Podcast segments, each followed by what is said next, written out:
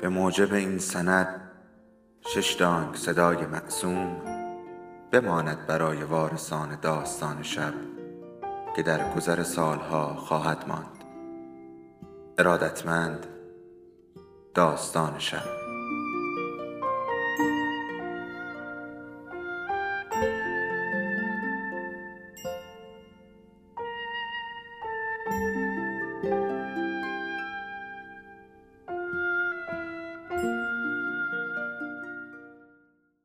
یکی بود، یکی نبود.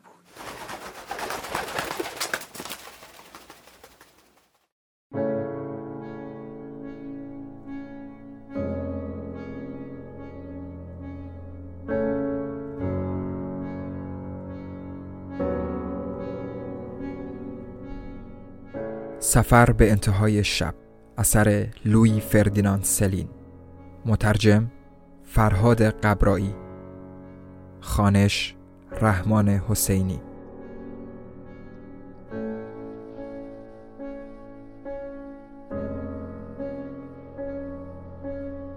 قسمت اول.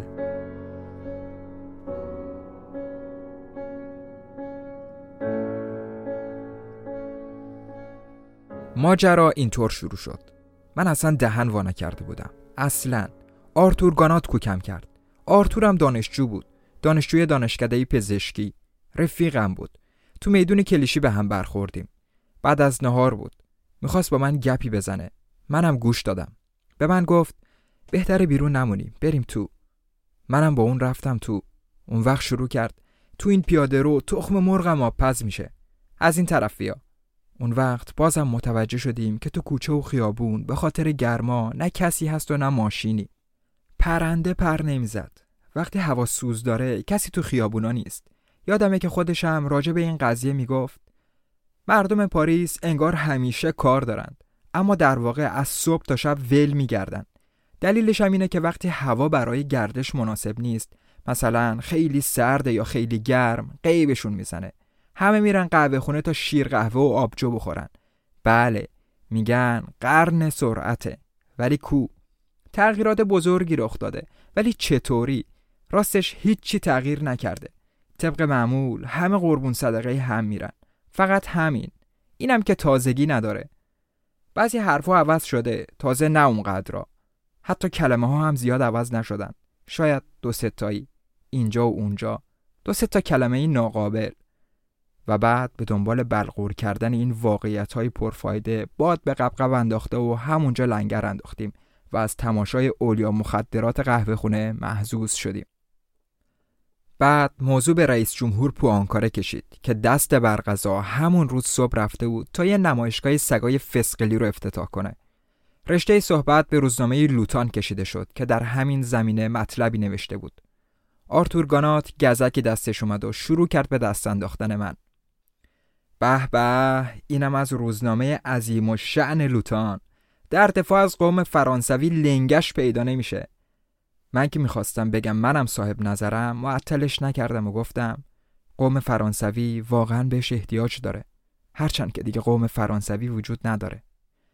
کل شقی به خرج داد و گفت ده، چرا؟ یکی هست، قوم خوشگلی هم هست، حتی خوشگل ترین قوم دنیاست و هر کی قبول نداره مخش پاره سنگ بریم داره. بعد شروع کرد به بد و بیراه گفتن به من. البته من جا نزدم. درست نیست. چیزی که تو بهش میگی قوم فقط یه توده یه گندیده، کرم خورده، شپشو، بی حال و دست و پا چلفتیه، مثل من و امثال من که گرسنگی و طاعون و سرما از 4 گوشه عالم فراریشون داده و اینجا انداخته. به خاطر وجود دریا نتونستن جلوتر از این برن. فرانسه اینه و فرانسوی هم این. با قیافه دمق و تا اندازه قصه‌دار گفت باردامو، اجداد ما به خوبی خودمون بودن، ازشون بد نگو. حق داری آرتور، در این یک مورد حق داری. کینه‌ای، رام، بی اسمت، درب و داغون، ترسو و نامرد، حقا که به خوبی خودمون بودن. اشکالی نداره، بگو. ماها عوض نمیشیم، نه جورابمون عوض میشه و نه اربابامون و نه عقایدمون. وقتی هم میشه انقدر دیره که دیگه به زحمتش نمیارزه. ما ثابت قدم به دنیا اومدیم و ثابت قدم هم ریق رحمت و سر میکشیم. سربازای بیجیر و مواجب، قهرمانایی که سنگ همه رو به سینه میزنن، بوزینه‌های ناطقی که از حرفشون رنج میبرن. ماها آلت دست عالی جناب نکبتی، اونه که صاحب اختیار ماست. وقتی بچهای حرفشنوی نیستیم، تنابمون رو سفت میکنه، انگشتاش دور گردن ماست. همیشه، حتی وقتی که حرف زدنمون با ناراحتی توامه. باید هوای کار دستمون باشه که لااقل بشه یه غذایی بلنبونیم. سر هیچ چوپوچ آدمو خفه میکنه. این که نشد زندگی. باردمو، عشقم هست. جواب دادم: آرتور، عشق همون ابدیتی که جلو روی سگ هاست و من یکی مغرورم. پس بیا از تو حرف بزنیم. تو آنارشیستی، همینو بس. در همه جوانب زرنگی به خرج میده. از همینجا زرنگی و اون همه افکار و عقاید مترقشو میبینید. گل گفتی حالو جون. من آنارشیستم. بهترین دلیلش هم اینه که یک جور ادعای انتقام جویانه اجتماعی سرهم کردم. بد نیست همین الان نظرتو دربارش بگی. اسمش هست بالهای زرنگار. و شروع کردم به خوندن: خدایی که دقیقه ها و سکه ها را می شمارد، خدایی نومید با بالهای زرنگار گسترده بر سر عالم، با شکمی رو به آسمان آماده نوازش ها، اوست خداوندگار ما، ببوسیم یکدیگر را. شعرک تو به زندگی واقعی ربطی نداره. من طرفدار نظم موجودم و از سیاست خوشم نمیاد. به علاوه روزی که وطنم از من بخواد در راهش جونم رو فدا کنم، لشبازی در نمیارم. آمادم که در راهش جونم رو بدم. جوابش این بود. در واقع بی اون که متوجه باشیم جنگ به ما نزدیک میشد و من حال و روز درستی نداشتم. این بحث کوتاه و قرقاتی خستم کرده بود. بعدم کلافه بودم، چون پیش خدمت به خاطر انعام به کنس بازی متهمم کرده بود. بالاخره با آرتور آشتی کردم تا قال قضیه کنده شه. تقریبا سر همه چیز به توافق رسیدیم. آشتی جویانه مقر اومدم: درسته، در واقع حق با توست، ولی آخه هممون روی یک کشتی نشستیم و به نوبت پارومونو میزنیم. تو که نمیتونی بگی نه. روی سیخای نشستیم که به هممون فرو میره. اون وقت چی گیرمون میاد؟ هیچ. فقط دوز و کلک، فلاکت، چاخان و مشنگ بازی هم که بالای همه ایناست. میگن کار میکنیم. این یکی از همه گندتره با اون کارشون. پایین کشتی هن و هن میزنیم. از 7 بندمون عرق سرازیره. بوی گن میده و همین. اون وقت اون بالا روی عرشه تو هوای آزاد اربابا واستادن، با زنای ترگل ورگل و عطر زده روی زانوهاشون و ککشون هم نمیگزه. به عرشه احضارمون میکنن، کلاهای سیلندارشون رو روی سرشون میذارند و بعد سرمون عربده میکشن و میگن پوفیوزا جنگه، باید به این بوگندوها که تو کشور شماره 2 سوارن حمله کنیم و دمار از روزگارشون دراریم.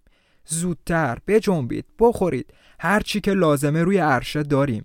همه صداتون در بیاد. زنده باد کشور شماره 1.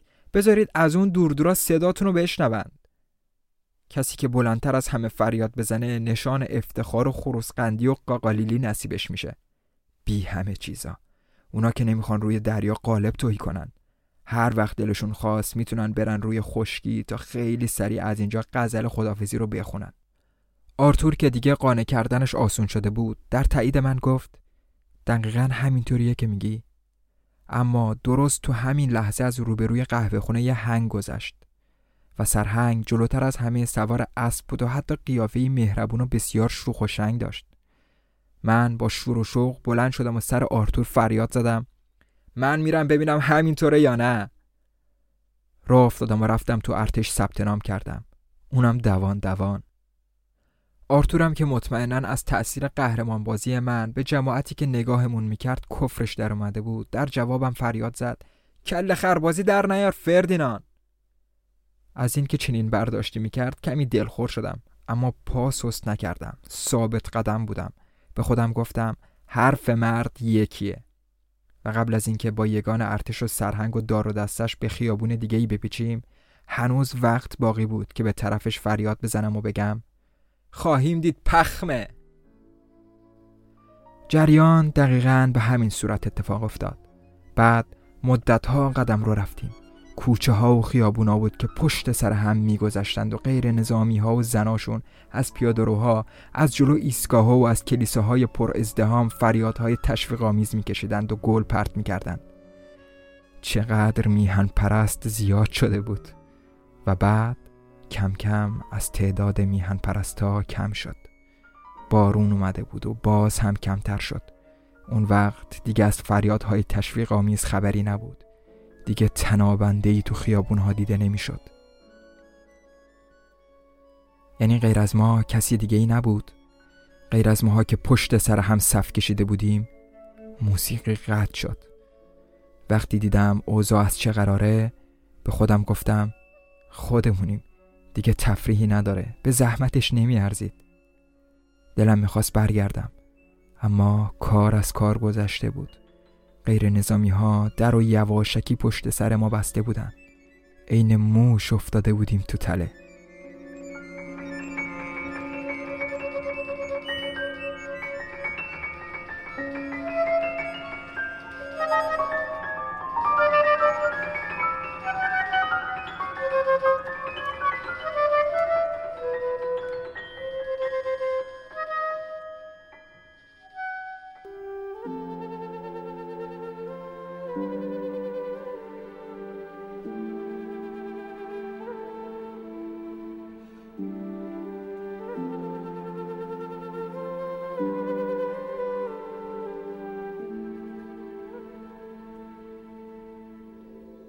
داستان شب بهانه است برای با هم بودن، دور هم نشستن، شنیده شدن.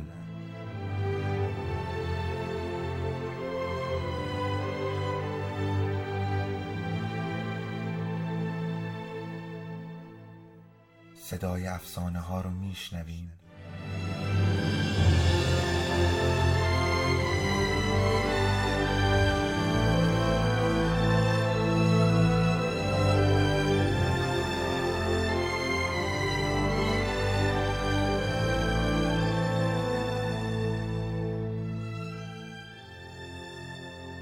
شبتون بخیر.